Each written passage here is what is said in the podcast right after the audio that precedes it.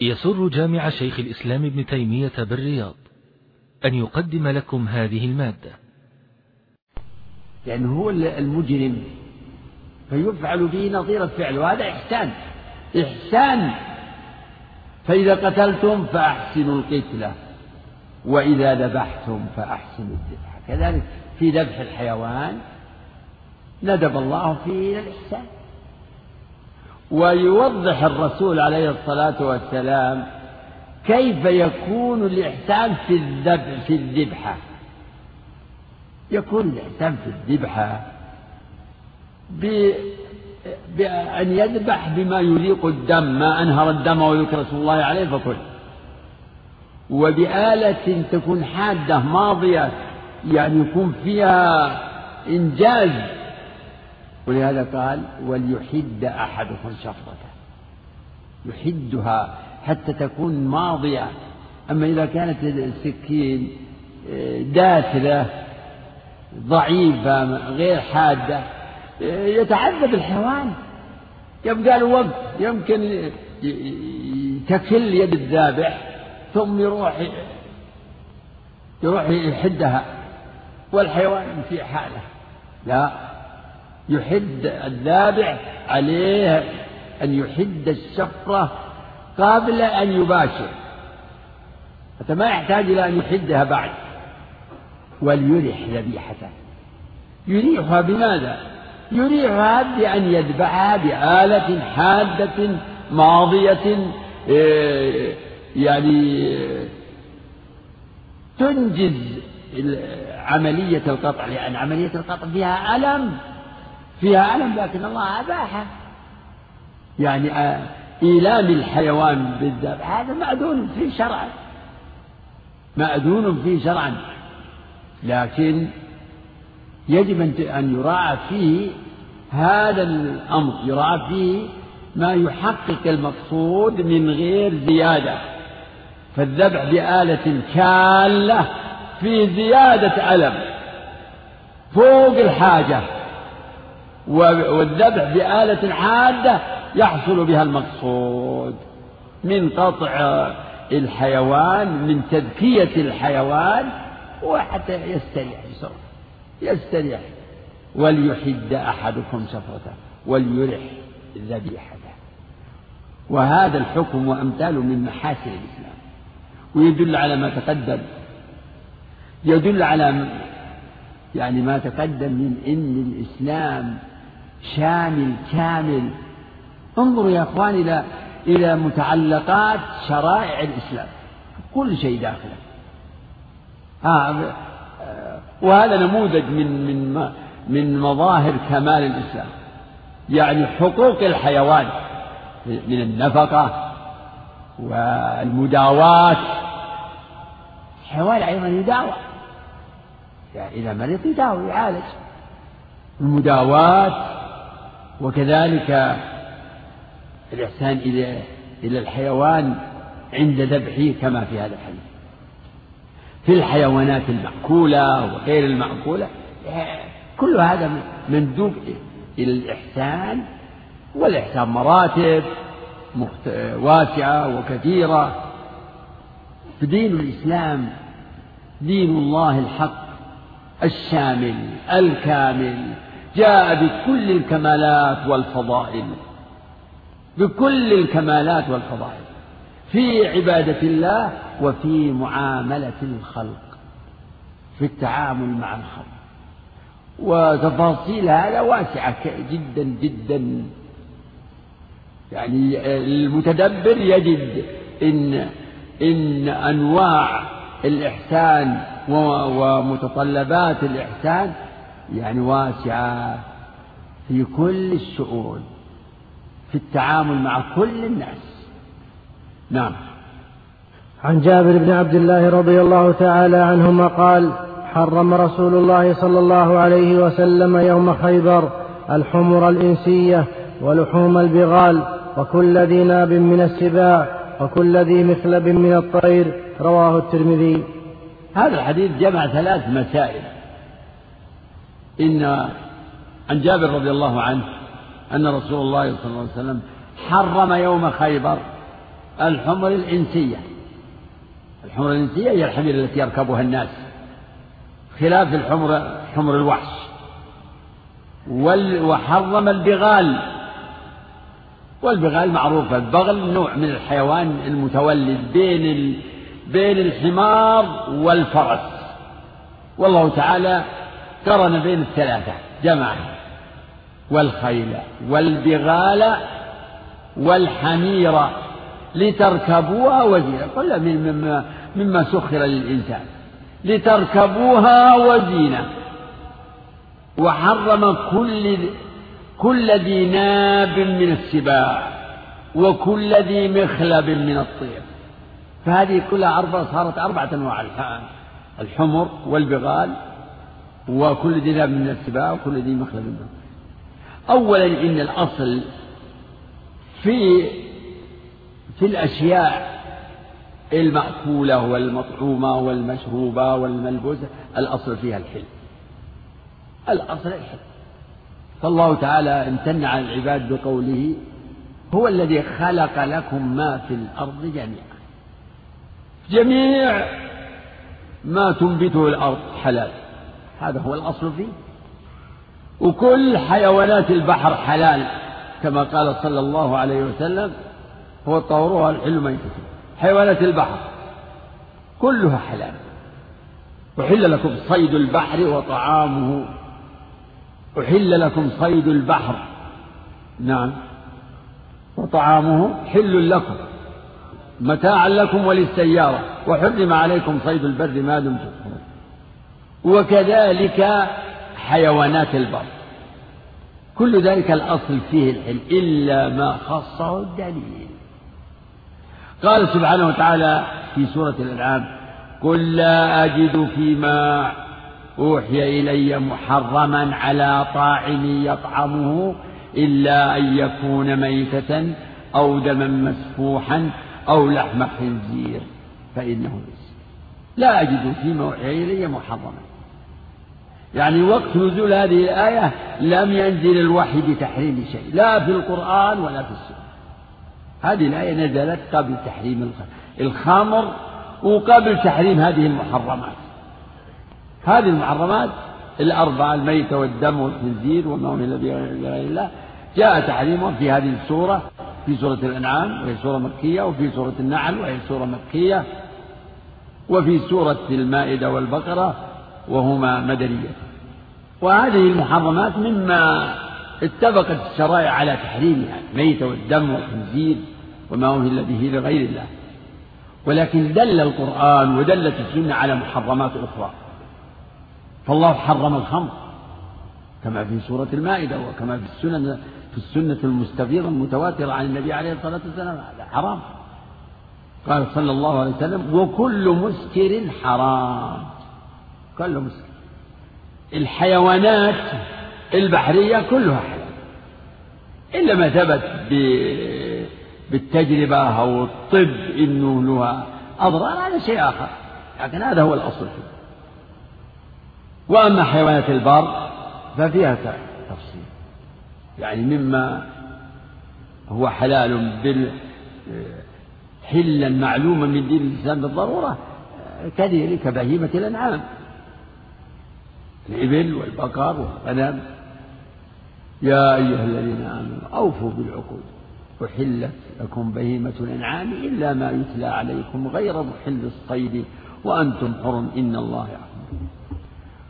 وهكذا يعني الحيوانات ذوات الأربع أو الطيور كل الأصل فيها الحل. إلا ما خصه الدليل. ومما دلت السنة على تحريم هذه الأربعة أعني الحمر. فقد كانت على الإباحة على البراءة الأصلية الحمر كانت على البراءة الأصلية. ولهذا الصحابة رضي الله عنهم في خيبر لما أنه حصلت لهم شدة ومجاعة يعني ما كانت الحمر يعني مأكولة كبهيمة الأنعام يعني أنها تذبح وتباع وتذبح لا لكنها كانت على الأصل. فلهذا لما أنهم احتاجوا ذبحوا الحمر في خيبر. و ونصبوا القدور وصارت تطبخ. فأخبر الرسول عليه الصلاة والسلام فبعث منادي ينادي إن الله ورسوله ينهيانكم عن لحوم الحمر الآلية فإنها رجس فبهذه الأحاديث ثبت تحريم الحمر الإنسية. فصارت حراما. ومن نسب إليه حلها من السلف أو من آه، أهل العلم فهو محمول على أنه إما أنه لم يبلغه الدليل أو أنه له تأصيل آه، يقتضي يعني التمسك بإطلاق الآية. قل لا أجد فيما أوحي إلي محرما على طاعم يطعمها لا مثل من يقول إن الزيادة على النص نسخ وأن السنة لا تنسخ القرآن ويرتب على هذا آه، يعني ترك كثير من الأحكام الثابتة بالسنة بناء على هذا التأصيل الخاطئ. أما البغال فكذلك. البغال حكمها حكم الحمر وتحريمها جاي من أنها متولدة من بين الحلال والحرام. وإذا اجتمع في الشيء ما يوجب الحل وما يوجب الحرمة فإنه يرجح جانب التحريم. فإذا تعارض عندك دليلان دليل يقتضي التحريم ودليل يقتضي الإباحة. يجب ترجيح جانب التحريم لأن ترك المباح أهم من الوقوع في محرم. سبحان الله. وهذا مما وهذا يقال في المشتبهات وبينهما أمور مشتبهات فالشيء إذا تردد بين الحل والحرمة فالشرع والعقل يقتضي تجنبه احتياطا. يعني الإنسان إذا قال له طبيب هذا والله هذا يضرك وقال آخر لا ما عليك ما ما عليك. ما الذي يقول يقتضيه عقلك؟ أرمي به وكذلك قول كل ذي ناب من السباع. هذا دليل على تحريم كل السباع. المفترسة الأسود والنمور والفهود وتشبهها الكلاب كلا كل هذه محرمة. كل ذي ناب من السباع ونهى عن كل ذي مخلب من الطير. الطيور الصيودة ذات المخالب التي تصطاد الحيوانات تصطاد مثلا الأرانب تصطاد بعض الطيور. ومثاله معروف العقاب والباشق والبازي والمعروف الصقر هذه كلها داخلة في هذا كل ذي مخلب من الطير. تبقى الباقي على الحل. هات. أي طائر هات. هل له مخلب يصطاد به؟ لا إذا هو حلال. كل حيوان هو له ناب سبع لا. إيه، مسألة الضبع صار فيها خلاف وثبت النبي عليه الصلاة والسلام أنه رخص في أكل الضبع. وقال بعضهم إن هذا على خلاف القياس وإن هذا يعني كان مخصوص من قوله كل ذي ناب من السباع. وقال بعض أهل العلم لا إن هذا إن الضبع وإن كانت ذات ناب فليست من السباع. وذكر هذا ابن القيم في إعلام الموقعين في الرد على من يقول إن الشريعة آه، يعني أحكامها ليست جارية على القياس. ذكر مسائل ادعى فيها قوم إنها جاءت على خلاف آه، ادعى فيها قوم إن هذا فيه التفريق بين المتماثلات. ولا ريب أن الشريعة جارية على وفق القياس الصحيح. فلا تأتي بما بالتفريق بين المتماثلات. بل شريعة الإسلام قاعدة التسوية بين المتماثلات. فحكم الشيء حكم نظيره. فلا تفرق بين المتماثلات. كما لا تسوي بين المختلفات. فإذا فرقت بين أمرين فلا بد أنهما مختلفان وإن كان بينهما اشتباه من وجه. أما آه، مسألة الثمار ثمار الأرض كلها على الحل. يا أيها الناس كلوا مما في الأرض حلالا كلوا مما في الأرض حلالا طيبا. يا أيها الذين آمنوا أنفقوا من طيبات ما كسبتم ومما أخرجنا لكم من الأرض. لكن يخص من هذا ما ثبت مضرته. ما ثبتت مضرته مثل السموم. أكل السم حرام. كل ما يضر لأن الله أمر بحفظ النفوس. ولا تقتلوا أنفسكم. فلا يجوز للإنسان أن يتناول آه، ما يضر ببدنه بحياته بصحته. ثم إن وهذا كله من من قبيل التحريم لحق الله. يعني مثلا تحريم هذه المحرمات كلها لحق الله. وهناك التحريم لحق المخلوق. ما للمخلوق طعام المخلوق. تمره أو خبزه أو شرابه. ملكه يختص بالانتفاع به. لا يجوز لأحد أن يغلبه عليه. لا يحل مال امرئ مسلم إلا بطيب نفس منه. في تحريم هذا من التحريم لحق الغير. يعني يعني المغصوبات. والمغصوب والمسروق والمختلس. هذه محرمات. من حقوق لحق العباد. فالطعام التمر ما حكم التمر؟ التمر الأصل حلال. لكن إذا قلنا أنه يحرم عليك يعني التمر المسروق حرام لحق صاحبه. فشيء محرم لذاته لحق الله. وفي شيء محرم لا لذاته بل لحق المخلوق. فإذا أذن فيه حل.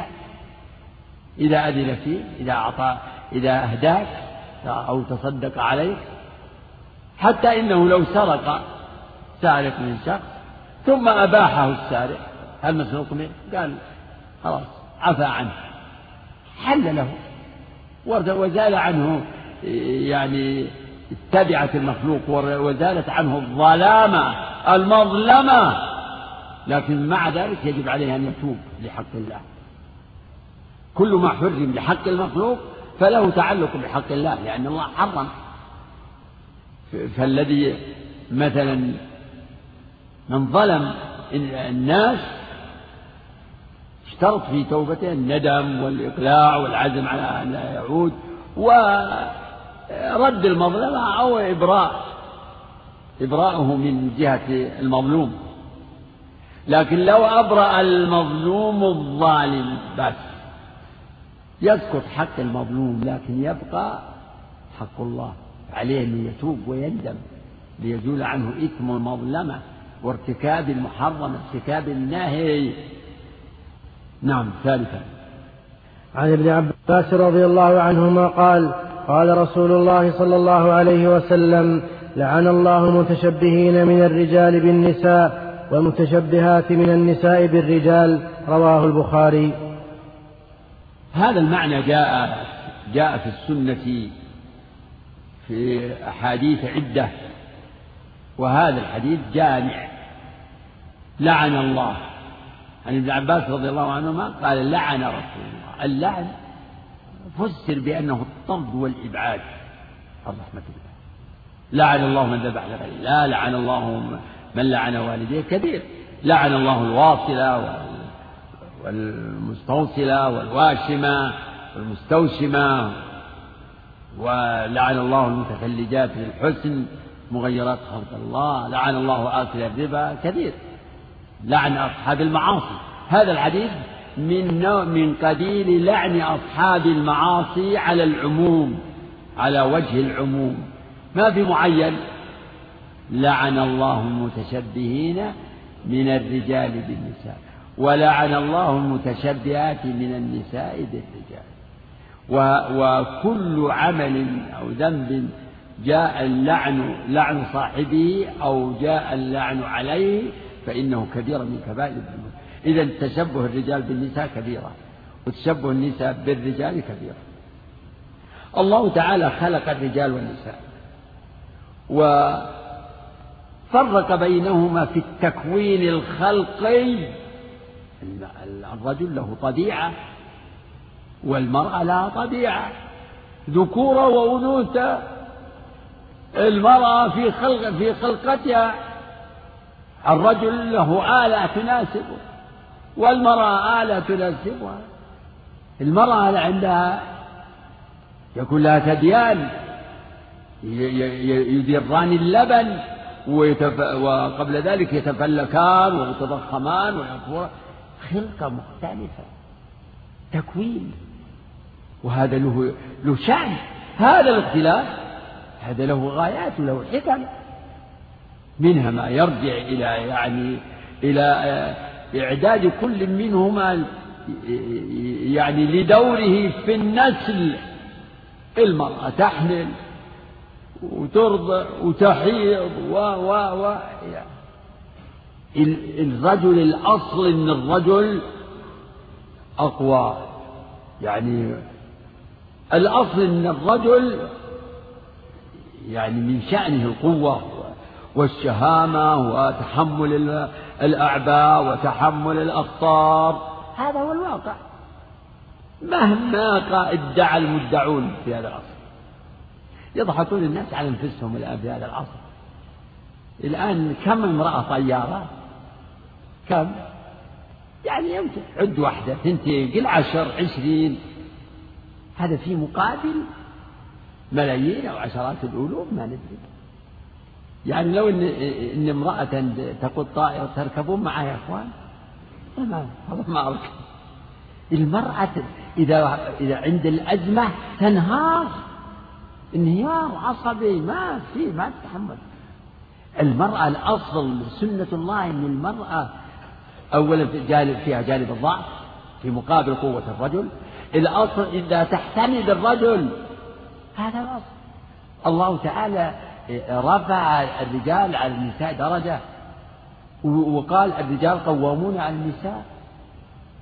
الرجال هم اللي يتحملون أعباء النفقات. هم الذين يحمون. ولهذا كان من تصورات الجاهلية أنهم ما يورثون البنات لأنهم يقولون بل ولا الصغار إنما يورثون الرجال الذين يركبون الخيل ويحمون الدماغ. الرجال هم الرجال. وهذه الجاهلية الحديثة ما تغير فيها شيء. النساء أبدا. إذا إذا حط واحدة رئيسة ولا شيء معناه ما لها من الأمر شيء. بس. يعني رمز. رمز فقط. أما الإدارة والتدبير فهو لعقول الرجال لعقول الرجال سبحان الله. فالبشرية الآن تعيش حياة جاهلية وفيها الجاهلية الأولى ظلمت المرأة ب... ب... يعني بحرمانها من أشياء كثيرة وهذه الجاهلية ظلمت المرأة بتحميلها ما لا تطيق ولا وما ليس من شأنها. وأكثر النساء يسخرن في مجالات المتعة. لأن هذا هو اللي اللي يعني يعنى يعنى بالمرأة من أجلها هي مجالات المتعة الحرام. هذا الاختلاف الكوني اختلاف كوني خلقي اقتضى أيضا اختلاف أحكام شرعية. الله خص النساء بأحكام شرعية. فأحكام الشريعة منها أحكام مشتركة. أحكام مشتركة وأحكام مختصة بالرجال وأحكام مختصة بالنساء. الصلاة للرجال والنساء الحمد لله. والصيام للرجال والنساء. والزكاة على الرجال والنساء. والحج الفريضة على الرجال والنساء. الجهاد لمن؟ للرجال. تربية الأولاد وإرضاع الأولاد. تبعهم فروق. يعني الله شريعة الإسلام شريعة الحكمة تنزيل من حكيم. شرع الله لكل أحد ما يناسبه. وشرع للرجال أحكام تخص. وللنساء أحكام تخصهم والأحكام العامة. من حيث الجزاء سواء. من جاء بالحسنة فله عشر أمثالها. ومن جاء بالسيئة فله من جاء بالحسنة فله عشر أمثالها. ومن جاء بالسيئة فلا يجزى إلا مثله وهم لا يظلمون. هذا هذا قدر مشترك بين الجميع لكن في أحكام تناسب خص الرجال بأن للرجل يتزوج أربع لكن هذا ما يليق أن يكون يعني بعض الحمقاء من العصرانيات يمكن انها تقول ليش الرجل يتزوج اربعه؟ هي تبي أربعة. احمد والله. يعني فاسدة العقل، عقلها فاسد. تبي أربعة. يعني فطرة هذا منافي للفطرة. سبحان الله. هذه من الفروق. هذا كذلك في باب العوائد هناك العوائد تنقسم هذا الانقسام العوائد في عوائد يعني تختص بالرجال وعوائد تختص بالنساء وعوائد مشتركة فالمشتركة لا ضير على على كلهم فيها سواء والعوائد المختصة. هذا يمكن المختصة. فيه في اللباس. أكثر ما يجي في اللباس. يجي في اللباس. يمكن يجي في الحركة. يمكن يجي في إيه في اللباس. في اللباس. ثياب والزينة. جاء في الحديث لعن الله الرجل يلبس لبسة المرأة. ولعن الله المرأة تلبس لبسة الرجل. إذا لبسة واللباس يعني الهيئة نفسه والثوب يعني الثياب المختصة بالرجال يحرم على المرأة أن تلبسها. والملابس المختصة بالنساء يحرم على الرجل أي رجل أن يلبسها. يحرم على الرجال التشبه بالنساء في اللباس. ولو على سبيل المدح يعني في بعض الناس يمكن أنه يلبس له شيء يريد يضحك آه، خوياه ولا شيء ويلبس ملابس امرأة لا حرام ما يجوز. ما يجوز إنك يعني تفعل هذا الحرام من أجل يعني ولو ما هو بصفة دائمة. وكذلك المرأة يحرم عليها أن تلبس الملابس المختصة بالرجال. هذا من لباس الرجال. وكذلك أن تلبس لبسة على على الطريقة على طريقة الرجال. وكذلك الرجل ليس له أن يلبس على طريقة النساء في اللباس. وكذلك الزينة. ما أدري مثلا تحمير الشفاة. هذه زينة النساء. كذلك من مجالات التشبه الكلام. المرأة ما يجوز لها أن تحاكي وتمثل الرجل في في صوته وخشونته ونغماته وكذلك الرجل. ومن المهازل التي يعني ألفها الناس هذا الذي يمثل يمثل النساء. الذي سمى نفسه أم حديجة. ولا كرامة. يعني ما علينا منه يعني إننا عبد العزيز الهزاع. مسكين. لقيته مرة فقلت له آه ما أنتم محديجان قال لا أنا محديجان قلت لا أنتم محديجان إيه هو سمى نفسه كذا؟ منكر قبيح فهذا الم... هذا البرنامج حرام هو من التشبه بالنساء. رجل يتشبه بالنساء. حرام عليه هو من حيث انه يمثل وحرام على على المستمعين. ما يجوز تستمع. يجوز إنك تستمع الحرام. واحد يمثل يمثل آه، رجل يمثل امرأة في كلامها وفي زيها يجوز انك تشاهد؟ تفرج؟ هذا منكر عليك أن تنكره. عليك انك تنكر. أما تتمتع وتضحك ومع ذلك سبحان الله. برنامج وكان يخصص أيضا من من الحفاوة بهذا البرنامج يخصص لرمضان أكثر وأكثر. بل كان أول الأمر قديما ما كان يبث إلا في رمضان. فلا يجوز للمرأة أن تمثل. وأعتقد وأنتم أعلم أعتقد إن إن التمثيل هذا تمثيل إنه جاري في المسلسلات التي تبثها التلفزة إن إن إنه يقع من الممثلين كثير من هذا النوع من تمثيل الرجل لدور المرأة والمرأة لدور الرجل. يعني هذا مما يبعث على التسلية والضحك والعجب آه، من من قبل المشاهدين. لعن الله المتشبهين من الرجال بالنساء. ثم من تشبه الرجال بالنساء إذا تمادى فيه الإنسان يتحول الرجل يعني يقترب من طبيعة المرأة. ولهذا كما تسمعون وكما نسمع أو تعرفون فيها الجنس الثالث هذا اللي يعني تحول أغرق في التشبه بالنساء حتى صار سموه ثالث لأنه لا هو يعني هو هو أصله تركيبة ذكر لكن طبيعته بسبب التشبه البالغ صار كامرأة. أعوذ بالله الجنس الثالث. مخنث. في الحديث الصحيح لعن الله المخنثين من الرجال يعني المتشبهين من الرجال بالنساء. يقال له المخنث يعني المتخنث المتعنف اللي صار كأنه خنثى تعرفون الخنثى اللي له آلتان آلة ذكر وآلة أنثى. إيه، فهذا الحديث هذا الحديث يعني مما يبطل كثير من ما من تصرفات الناس ويدل على أنها من المنكرات. تشبه الرجال بالنساء. تشبه الرجال بالنساء فيه نزول يهبط عن الرجولة إلى صفة الأنوثة. يهبط إذا الإنسان تمادى فيه.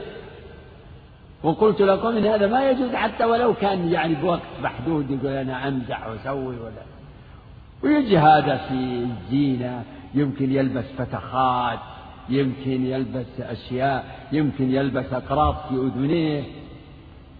كل هذا من من الهبوط عن الرجولة إلى الأنوثة. والمرأة تسترجل تسترجل حتى إنها لكن إذا كان إذا قدر إن رجل صوته هكذا خلق يشبه. يعني بعض الناس كذا وبعض النساء إذا سمعتها تقول الله هذا رجل. هذا أمر خلقي لا, لا ذنب لهما فيه. لا ذنب لهما فيه إنما الكلام في التصرف الاختياري الذي يكون باختيار الناس وتصرفات الناس.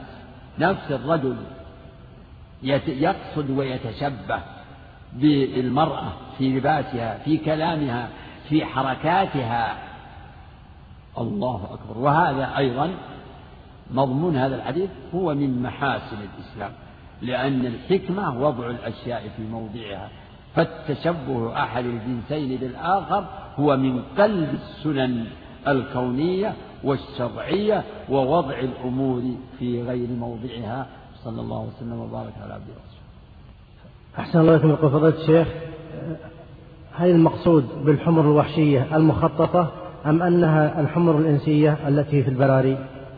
الحمر الإنسية معروفة وحش ما تمسكها إلا بالصيد صيد أما الحمر الأهلية معروفة التي يركبها الناس. ولكن الآن قلت في مثل هذه البلاد التي يعني كثرت فيها الآلة واستغنوا وأصبحت الحمر الآن يمكن روحوا شوفوها في حديقة الحيوان يمكن موجودة أظنها موجودة.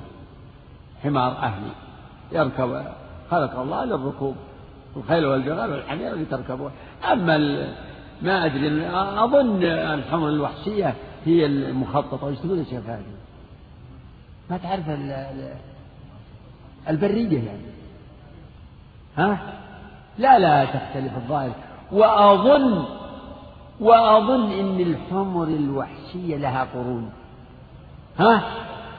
ما لها قرون؟ أجل شيء يسمونه الوضيحي فيه نوع من صيد البر اسمه عندنا في آه، نجد اسمه الوضيحي له المهم آه، التحقيق عندكم أنتم أحسن الله يقول ما حكم آه، لحم الهدهد؟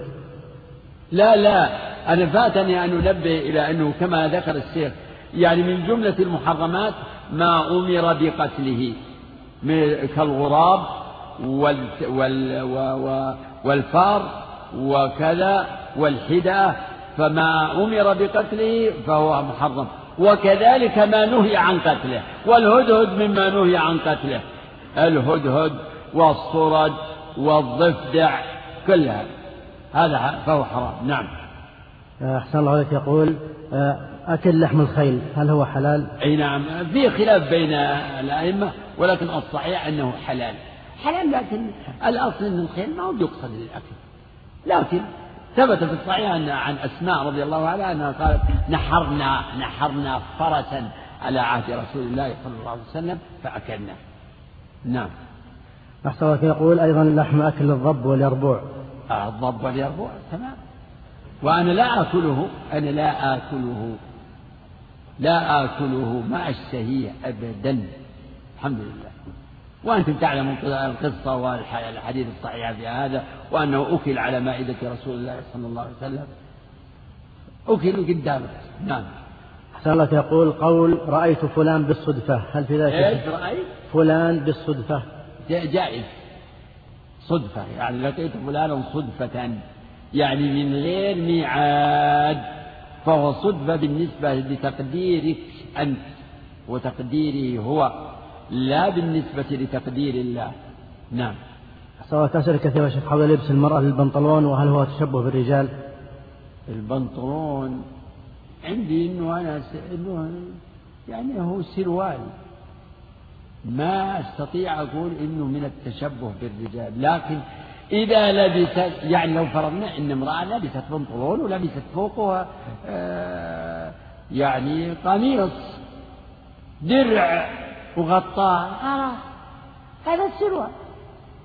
لكن تلبسه وتخرج به أمام النساء. فضلا عن أمام الرجال. هذا نعم. فيه تشبه من وجه بالرجال وفيه عدم احتشام. لأن البنطلون يبين تقاطيع جسمها. سروال. حتى لبس البنطلون للرجال ليس من الألبسة المفضلة بل هو لباس غير غير جيد ليس بجيد. لبس الرجل للبنطلون. قميص يستر جسمك. هذا الآن اللي يلبس بنطلون عسكري أو غير عسكري أو متعود إذا إذا من انحنى اطلعت إلى عجيزته ولهذا يحط بعضهم سروال تحته لأنه ينزل. صح يا أخوان؟ تعرفون هذا؟ تحت البنطلون يضع سروال قصير. إيه؟ قميص هذا الثياب السادسة هذا بالنسبة للرجل فكيف بالمرأة. فهو حرام. أنا لا أجد أن البنطلون بالنسبة للمرأة إلا أنه حرام. اللهم إلا عند زوجها أمرها مع زوجها في خلوتها في خلوتها به أمرها واسع واسع نعم. أحسن الله يقول يوجد في بعض المدارس من بعض المدرسين من يدعون الطلاب في التمثيل للبس لباس المرأة كالعباءة وغيرها. نعم هذا مدرس مفسد. هذا مفسد. هذا لو كان هناك سلطان واجع وجب فصله. نعم. أحسن يقول لبس الذهب عند البائع لقياسه هل هذا جائز للرجل؟ والله السؤال طيب أرجو أرجو أن الأمر واسع إن شاء الله نعم أحسن الله إليكم وثابكم صلى الله عليه محمد وعلى آله وصحبه أجمعين. السلام عليكم. نعم يا شيخ. بسم الله الرحمن الرحيم. الحمد لله رب العالمين وصلى الله وسلم على نبينا محمد وعلى آله وصحبه أجمعين. قال رحمه الله تعالى عن أبي هريرة رضي الله تعالى عنه قال قال رسول الله صلى الله عليه وسلم ما أنزل الله داء إلا أنزل له شفاء. رواه البخاري. الحمد لله. صلى الله وسلم وبارك على عبده ورسوله وعلى آله وصحبه ومن اهتدى بهداه. عن أبي هريرة رضي الله عنه. أن رسول الله صلى الله عليه وسلم قال ما أنزل الله داء إلا إلا أنزل له شفاء. هذا خبر خبر من النبي صلى الله عليه وسلم عن هذا الأمر. خبر الرسول يخبر يخبر الرسول صلى الله عليه وسلم بأن الله تعالى ما أنزل داء إلا وأنزل له شفاء. الدواء والشفاء كلاهما بقدر الله وهذا سنة الله. الله تعالى هو خالق الخير والشر قل كل من عند الله فالمرض والصحة والداء والدواء وكل شيء كل ذلك بقدر الله. فقوله ما أنزل ما أنزل داء يعني علة داء العلة.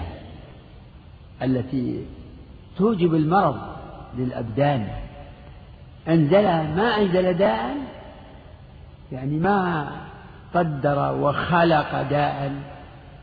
فالداء يكون بمشيئة الله تقديره وبخلقه. هو خالق الأدواء وأدويتها. النباتات فيها هذا وهذا. بل حديث الذباب. حديث الذباب فيه. إذا وقع الذباب في شراب أحدكم فإنه فإن في أحد جناحيه داء وفي الآخر شفاء. سبحان الله. النباتات التي في الأرض فيها فيها ما يوجب الأمراض والعلل وما وما يكون شفاء. وهذا معلوم بالتجربة العامة والتجربة الخاصة. وهذا يرجع إلى علم الطب. علم الطب علم يبحث في في العلل يعني في الأدواء والأمراض في العلل وأدويتها. يبحث في في الأبدان في عوارض في في العلل التي تعرض لها وفي الأدوية التي تقاومها. فالطب علم بشري. علم بشري من من أفضل العلوم وليس هو أفضل العلوم. من أفضل العلوم البشرية يعني التجريبية علم تجريبي علم تجريبي يحذق فيه بعض الناس وكله فيه تميز وتفوق وقد تطور هذا العلم يعني وتوسع وكما هو الآن المشاهد. يعني الله يعني فتح للناس في في العلوم التجريبية أمورا هائلة وعجيبة ومنها الطب ومنها الطب. ما أنزل الله داء إلا أنزل له شفاء. هذا هذا الأسلوب يقال له أسلوب الحصر. ما أنزل الله داء داء نكرة في سياق النفي فتعم أي داء قدره الله وأنزله في هذه الأرض وخلقه سبحانه وتعالى أي داء إلا وأنزل له شفاء. فيعلم إنه إنه ليس هناك ليس هناك داء وعلة ليس لها دواء. في بعض الألفاظ علمه من علمه وجهله من جهله في بعض ألفاظ هذا الحديث علمه من علمه وجهله من جهله هي المرد هو العلم مسألة علم أو جهل. يعني فأي مثلا علة تستعصي؟ أي علة تستعصي على الأطباء؟ ما يجوز أن يقولوا أن هذه ليس لها علاج ما فيها علاج وإن من قال منهم ليس لها علاج يعني ما نعرف لها علاج. إذا قالوا ما نعرف صح. صح. لكن ما لها علاج ما لها دواء هذا ليس بصحيح. لأن هذا خبر عن الصادق المصدوق صلى الله عليه وسلم. خبر بأن الله ما أنزل داء إلا وأنزل له شفاء. إذا كل داء يقع ويحدث في الناس فله شفاء. هذا في الأدواء الحسية الجسدية والبدنية. مثل وهذا يرجع إلى الجانب الكوني القدري. وفي المقابل أيضا ما من مسألة من مسائل الدين إلا وقد بينها الله في كتابه وعلى لسان رسوله. علم ذلك من علمه وجهله من جهله يعني ليس هناك شيء من أمور الدين لم يبين بل كل ذلك مبين لكن إنما يؤتى الناس من جهلهم إنما يختلف الناس ويتفاوتون بسبب التفاوت في العلم. ولكن يعلم إنه ليس يعني لم يجعل كما صح النبي عليه الصلاة والسلام أنه قال إن الله لم يجعل شفاء أمتي فيما حرم عليها. فليس هناك دواء داء يتوقف على دواء محرم. إيه هذه لابد. ليس هناك داء يتوقف شفاؤه على دواء محرم. إن الله لم يجعل شفاء أمتي فيما حرم عليها. فالله تعالى لم يحرم على هذه الأمة ما فيه نفع لها وخير لها من جلب نفع أو دفع ضر. والشريعة جاءت بالإرشاد إلى هذا العلم وذكر أصوله. احرص على ما ينفعك هذا هذا يتضمن يعني الإرشاد إلى تعلم العلوم النافعة التي تنفع الناس في دينهم ودنياهم. قال العلماء إن أصول الطب ثلاثة حفظ القوة والاستفراغ والحمية. أولها الحمية أولها الحمية. ابن القيم في كتاب الطب لو ترجعون إليه ذكر أشياء كثيرة. ومما جاءت في النصوص ومما ذكره الأطباء المجربون. يقول إن هذه الأصول الحمية يعني الحمية تعني اتقاء الأسباب الجالبة للمرض. اتقاء الأسباب. ولهذا يقال في الحكمة الوقاية قبل العلاج. ليش تعرض نفسك لل؟ لا من الحكمة أن تتقي. الوقاية قبل العلاج. الحمية هذا أصل. ولهذا الطبيب يعني يأمر المريض باجتناب كذا وكذا وكذا حمية يحميه من ال من ال من المواد التي تنمي هذا المرض. يعني الحمية قد تكون قبل المرض. هذه هي الأفضل. وتكون بتصرف يعني بتدبير بتدبير الإنسان وحسن تصرفه. الله. حمية وتكون بإرشاد من الطبيب. أن يجتنب كذا وكذا وكذا يجتنب مأكولات ويجتنب أشياء مشروبات ويجتنب أعمال وممارسات وإلى آخره. فيستدل العلماء على هذا الأصل من أصول الطب الحمية بقوله تعالى وكلوا واشربوا ولا تسرفوا وكلوا واشربوا. بل إن هذه الآية فيها ذكر أصلين. أصل الحمية وحفظ القوة. كلوا واشربوا بالأكل والشرب. تحفظ الحياة. تحفظ الحياة. كلوا واشربوا. يعني القدر اللازم لحياة الإنسان وبقائه وسلامته هذا واجب القدر من الأكل والشرب. هذا قدر واجب. ولا تسرفوا هذا فيه الإرشاد إلى الحمية يعني الإسراف في الأكل والشرب يؤدي. الله المستعان. كما في الآثار والأحاديث التي فيها الإرشاد إلى القصد القصد كالحديث ما ملا ابن آدم وعاء شرا من بطن بحسب ابن آدم لقيمات يقيمن الصلبة. فإن كان لابد فثلث لطعامه وثلث لشرابه وثلث لنفسه. قالوا هذا يعني أصل من أصوله. ومن الأدلة على الحمية استدلوا بما جاء في الإسلام من الرخصة بالأكل والشرب للمسافر والمريض. لا هذا من أدلة حفظ القوة القوة. فيها حفظ القوة. وإن كنتم مرضى على سفر فعدة من أيام أخرى. فأباح الله تعالى للمريض وللمسافر الفطرة في رمضان حفظا حفظا لقوته. المريض يحتاج إلى غذاء ما هو كالعادي الصحيح يحتاج إلى حفظ قوته لأنه امتناعه عن الأكل والشرب هذا يضاعف عليه العلة والمرض. المسافر أيضا تعرض له المشاق يحتاج إلى ما يحفظ قوته ويعينه على مشاق السفر.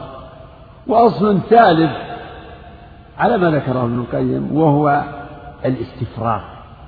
حمية اثنين حفظ القوة ثلاثة الاستفراغ.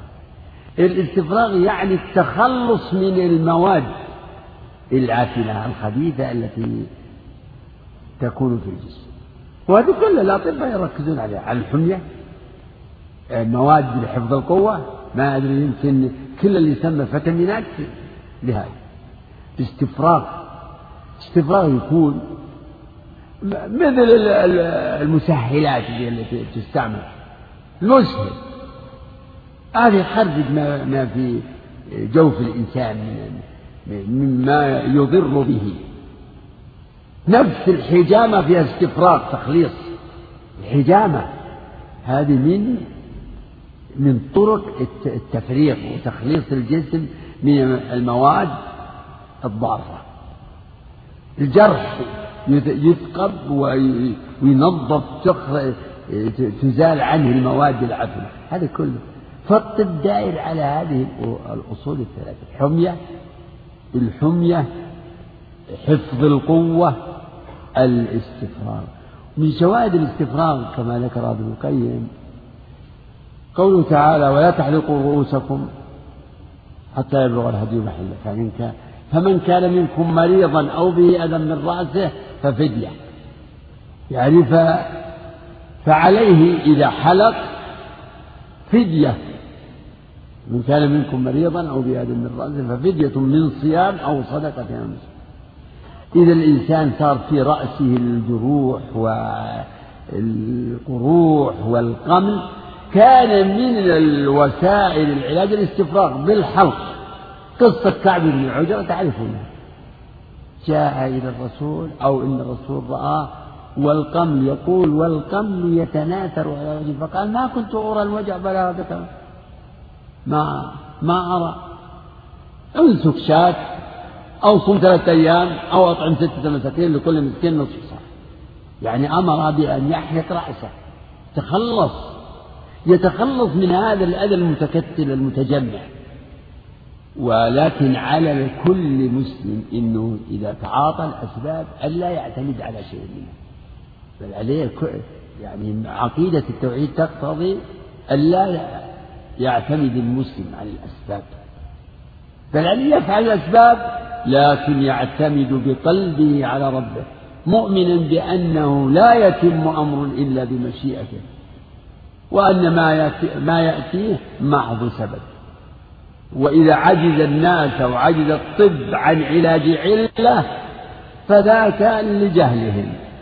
ثم إنه الدواء الدواء الشافي إلا أنزل له شفاء شوف الشفاء غير الدواء. الشفاء كنتيجة شفاء خلاص الشفاء هو السلامة من من العلة ومن المرض شفاء. والدواء هذا السبب للشفاء. لكن لا يتحقق الشفاء إلا بتوفر أمور بتوفر أسباب. يعني من مثلا تعاطي ما ما يحفظ القوة الحمية حفظ القوة وتعاطي كذلك الدواء الدواء المضاد. فالقوة تحفظ يعني بالغذاء ونحوه. والمرض يدفع بالضد بضده. العلة تدفع بضدها. فالدواء ليس كل من تعاطاه يشفى به. لابد أن يكون الدواء على المواصفات السليمة. كما وكيفا كم المقدار الدواء لابد يصير بمقدار. لا يزيد ولا ينقص. ولا بد أن يكون تعاطيا بكيفية معينة ومن الكيفية التوقيت فقد يتخلف الشفاء لخلل في وصف في, في الوصفة إما تكون الوصفة غير. م... غير مطابقة أصلا وإما أن تكون الوصفة مطابقة لكن يعني نفس الدواء صحيح لكنه يحتاج إلى تطبيق خاص وصفة. كم وكيف؟ مقدار وكيفية التعاطي تعاطي الدواء. فإذا وجد يعني الدواء واستعمل على وجهه ولم يكن هناك مانع أقوى منه يدافعه حصل الشفاء. بس. حصل الشفاء كذا؟ نقول حصل الشفاء إذا إذا تمت هذه الأسباب. تعاطي الدواء زالت الموانع وكذا. حصل الشفاء بإذن الله. وجاء في القرآن يعني مما مما يتصل بالطب. آه، قوله تعالى في في في سورة النحل في قال في العسل يخرج من بطونها شراب مختلف شراب مختلف ألوانه فيه شفاء. فيه شفاء. وهذا الأسلوب لا يقتضي أن يكون العسل شفاء من كل داء لا. لأنها نكرة في سياق إثبات. نكرة. قال فيه شفاء للناس. وجاء في الحديث الشفاء في ثلاثة شرطة محجم أو شربة عسل أو كية نار هذه أسباب من أسباب من الأسباب العلاجية التي يعني دل دلت عليها التجربة وورد ذكرها في بعض الأحاديث. نعم والله أعلم. سبحان الله العظيم. نعم. عن أبي قتادة رضي الله تعالى عنه قال قال رسول الله صلى الله عليه وسلم الرؤيا الصالحة من الله والحلم من الشيطان فإذا رأى أحدكم ما يحب فلا يحدث به إلا من يحب وإذا رأى ما يكره فليتعوذ بالله من شرها ومن شر الشيطان وليكفي ثلاثا ولا يحدث بها أحدا فإنها لن تضره. متفق عليه. الله أكبر. الإنسان في منامه تعرض له صور وتمر عليه أحوال وتصورات ومواقف ومشاهد فالروح إذا الإنسان نام تفارق البدن نوع فراق. انتبه نوع فراق.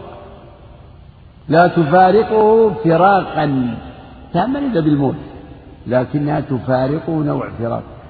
الله يتوفى الأنفس حين موتها والتي لم تمت في منامها فيمسك التي قضى عليها الموت ويرسل الأخرى إلى أجل مسمى. ومن مما يجري للروح كل ما يعني الرؤيا إنما تتعلق بالروح والروح لها تعلق بالبدن في حال النوم لها تعلق بالبدن في حال النوم. فيعرض ويظهر للإنسان أو للروح في حال النوم أمور. أمور سارة وأمور كريهة.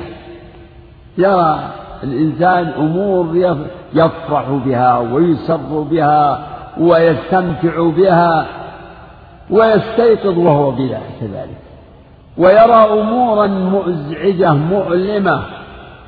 أمور مؤلمة.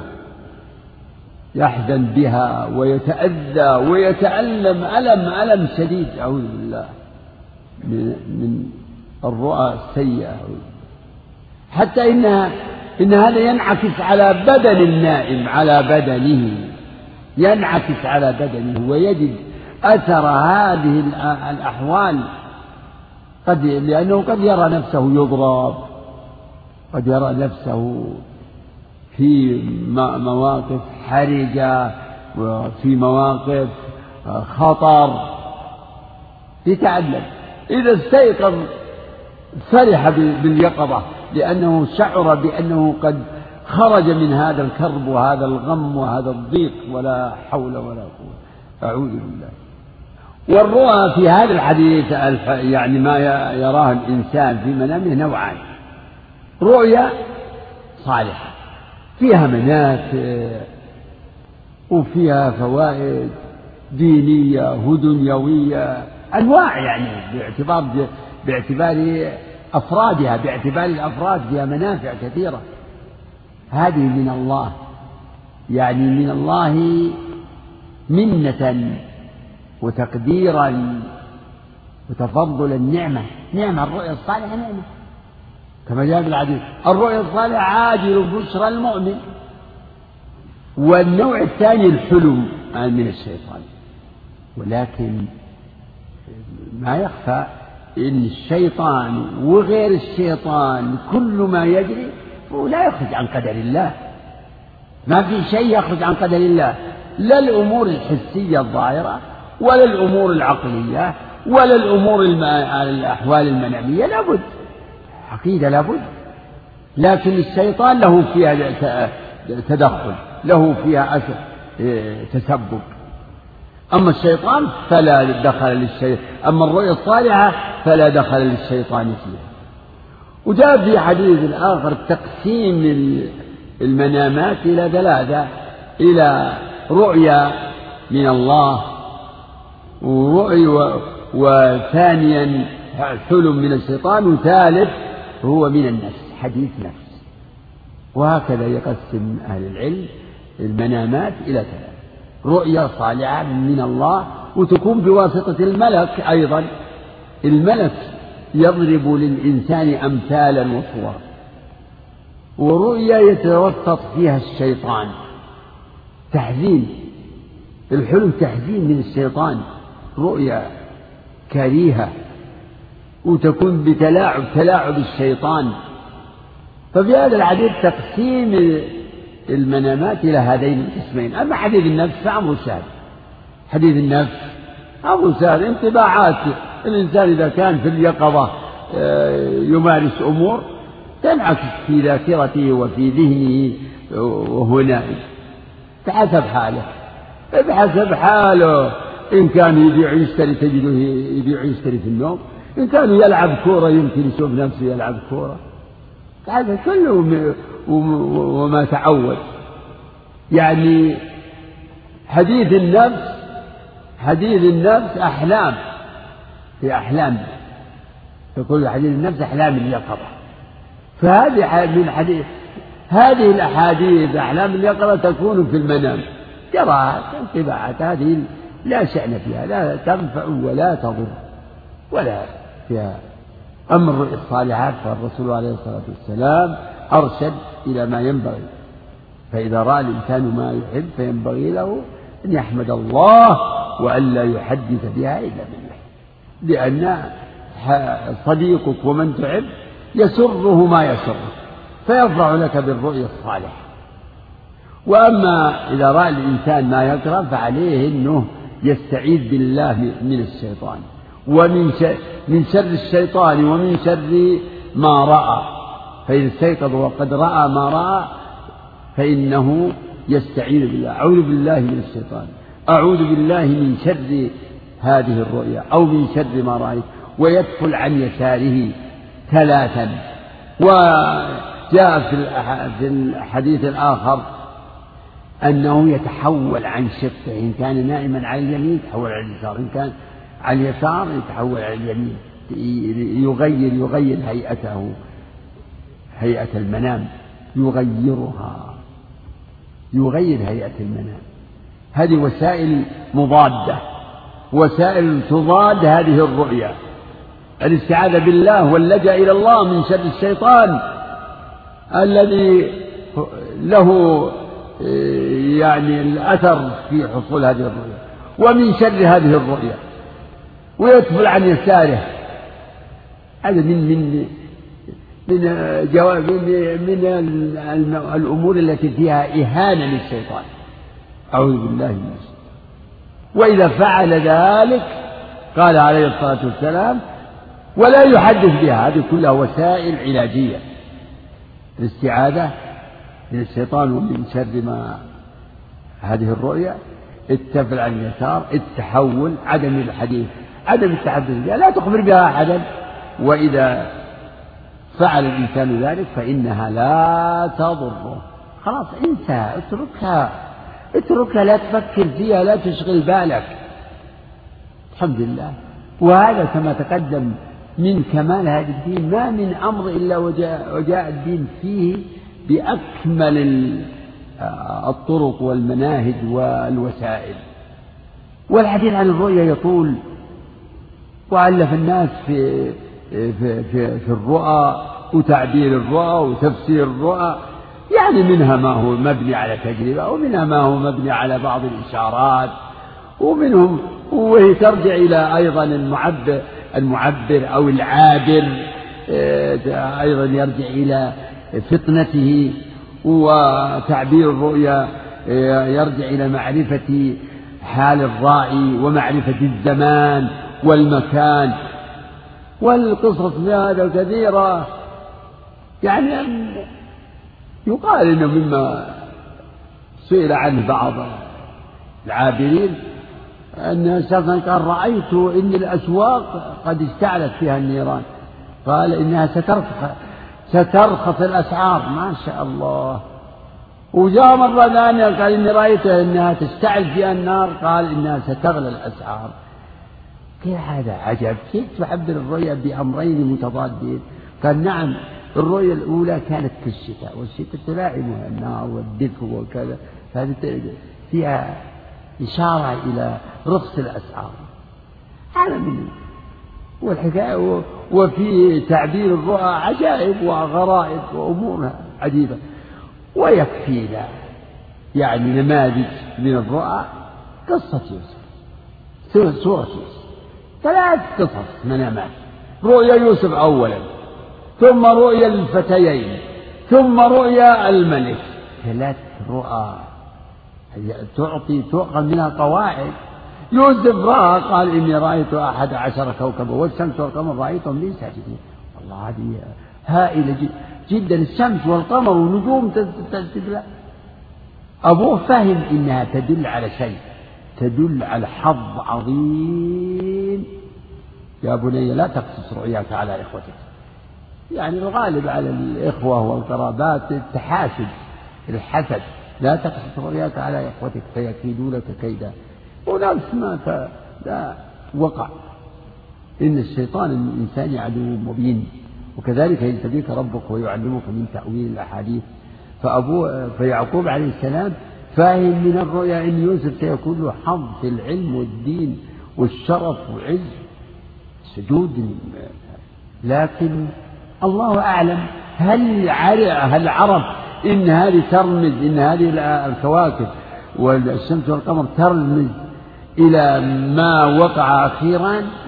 الله أعلم. وهذه الرؤيا جاء تأويلها في آخر السورة. ورفع أبويه على العرش وخروا له سجدا. قال يا أبت هذا تأويل رؤياي من قبل. فالرؤيا ذكرت في أول السورة وتأويلها ذكر في في آخر السورة. رؤيا الفتيين السجينين مع يوسف يعني عرف من يوسف انه ذو علم وذو معرفة وخبرة فسألاه عن هذه الرؤيا. ووعدهما بأنه سيعبرها لهم وقد عبرها. يا صاحبي السجن أما أحدكما فيسقي ربه خمرا. هذا سلم خلاص.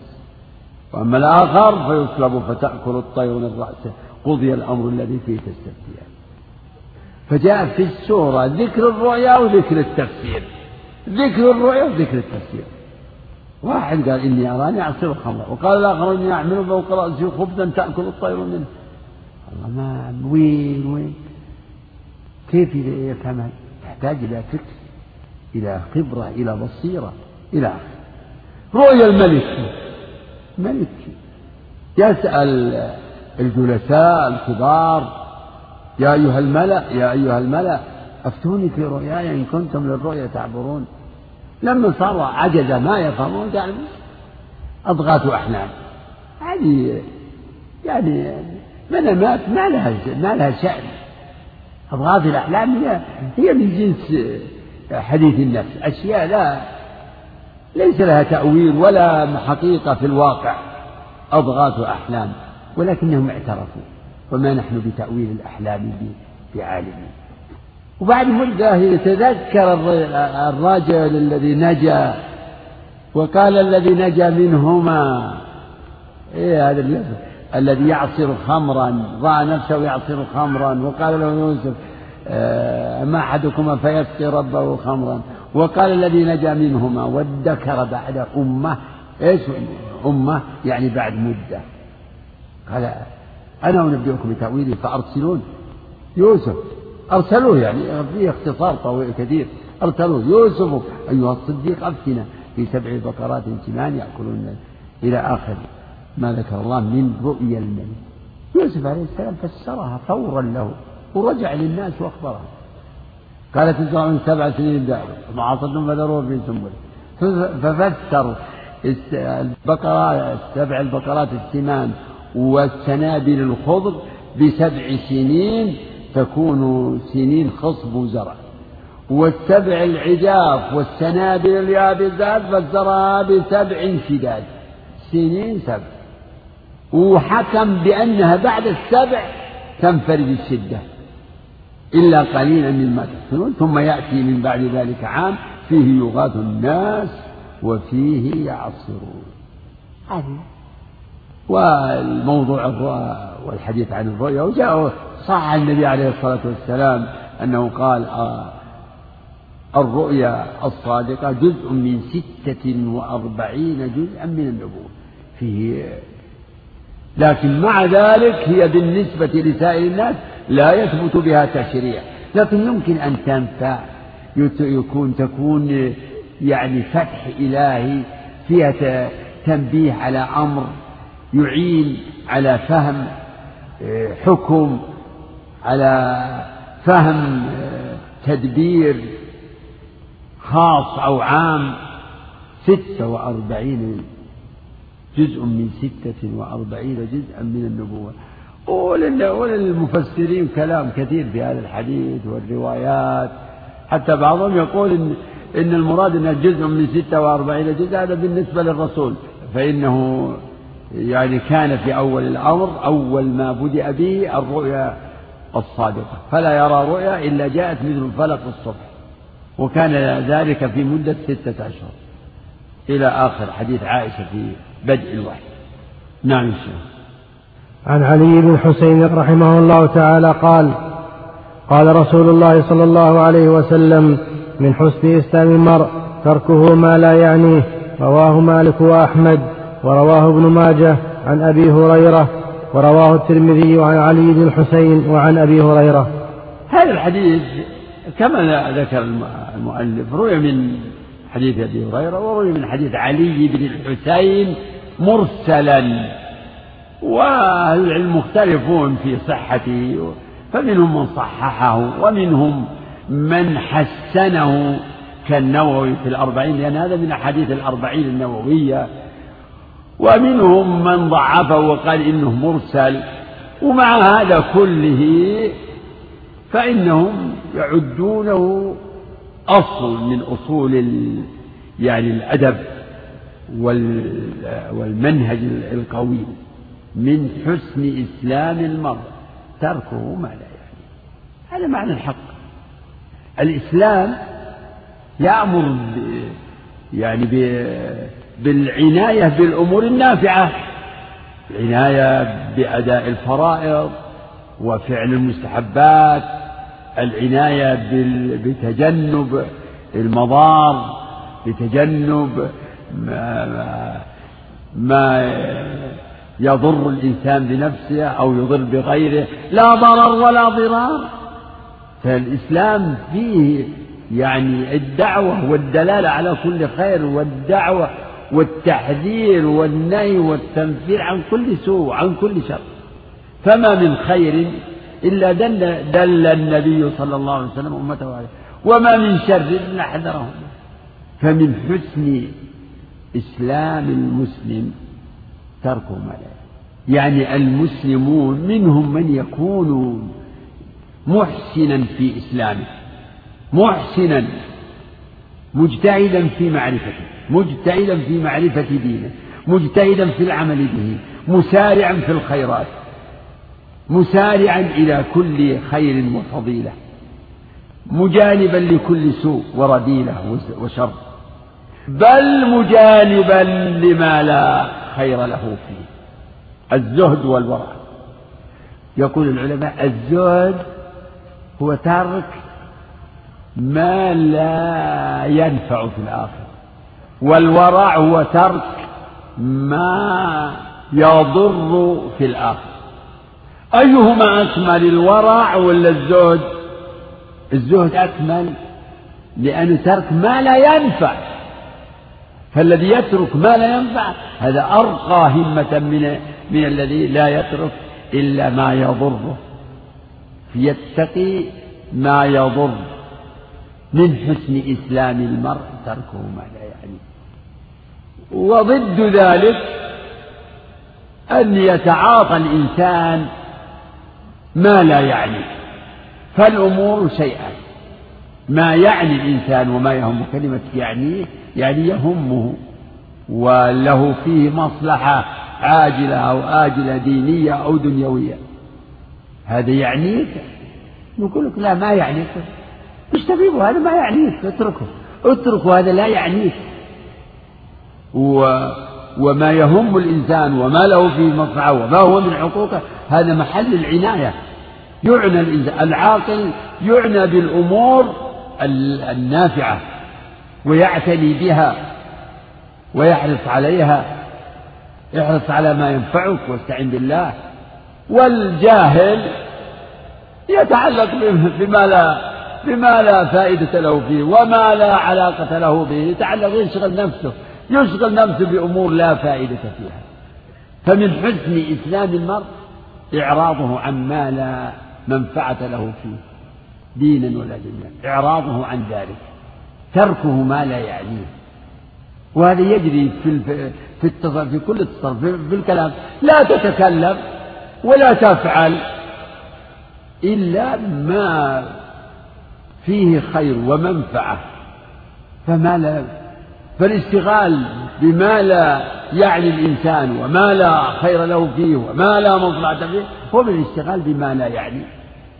فيه ضياع وقت الله المستعان. نحن بمثل هذا الحديث نتحدث عن صورة نيرة مشرقة ولكن إذا طبقناها على واقعنا نجد أننا بعيدون عن هذا كثيرا. انظر بماذا تقضي أوقاتك الطويلة؟ من حسن إسلام اترك شوف هذا الأمر يعنيك تكلم فيه. تكلم فيه بما بمقتضى الشرع. هذا الأمر لا يعنيك وليس من من شأنك اتركه وأعرض عنه. هذا من حسن الإسلام ومن حسن العقل ومن حسن التصرف. زي ما يقولون يتدخل يتدخل بعض الناس يتدخل فيما لا يعنيه لا تتدخل فيما لا يعنيك. لا تتدخل. شيء لا يعنيك وليس لا لا يقتضيه شرع ولا يقتضيه عرف. لا تتدخل فيه اتركه أعرض عنه. خير لك انك ما تضيع وقتك فيه. نعم. رابعا. عن أبي موسى بن عن, عن أبي موسى بن عن أيوب. عن أيوب بن موسى بن عمرو بن سعيد بن العاص. عن أبيه عن جده أن رسول الله صلى الله عليه وسلم قال ما نحل والد ولده من نحل. أفضل من أدب حسن. رواه الترمذي. هذا الحديث ضعيف أيضا. ضعيف ولا ولم يقل أحد بتحسينه ولا تصحيحه.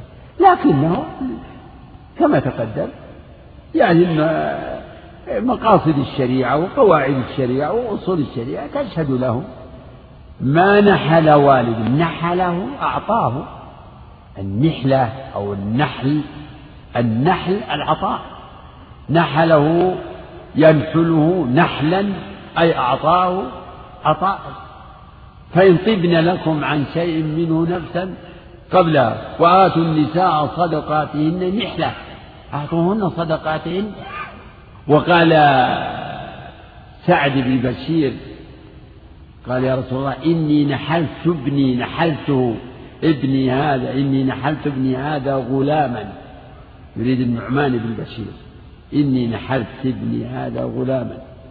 بشير بشير الوالد اسمه بشير بشير بن سعد. الوالد من شأنه أنه يعني يعنى بولده بما ينفعه يريد أن يكرمه يريد أن يعطيه يريد. ففي هذا الحديث أنه ما نحل والد ولده أفضل يعني نحلا أفضل من أدب.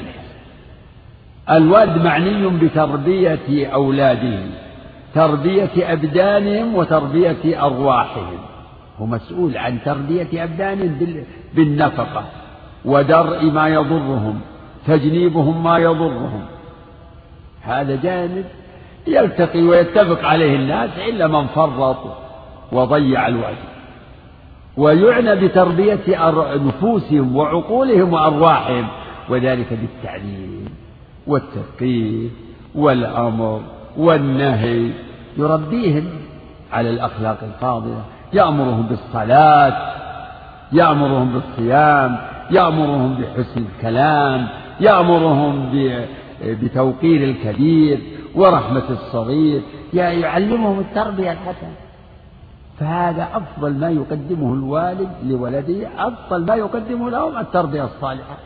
تربية أرواحهم أهم من تربية أبدانهم وأكثر الناس إنما يهتمون بتربية أبدان الأولاد العناية بصحتهم والحرص عليها وبالإنفاق هذا الغالب. ثم إذا فسدت تصورات الآباء يعني تربية النفوس والأرواح تختلف باختلاف أيضا حال الآباء. وفقد الشيء لا يعطيه إذا كان الأب نفسه يعني ليس مؤهلا للتربية الصالحة. عنده أفكار وعنده أخلاقيات وعنده توجهات ويعتقد هذا نسأل الله العافية. فتنعكس آه، يعني أحواله الخلقية والعقلية والفكرية والعقدية تنعكس على أولاده.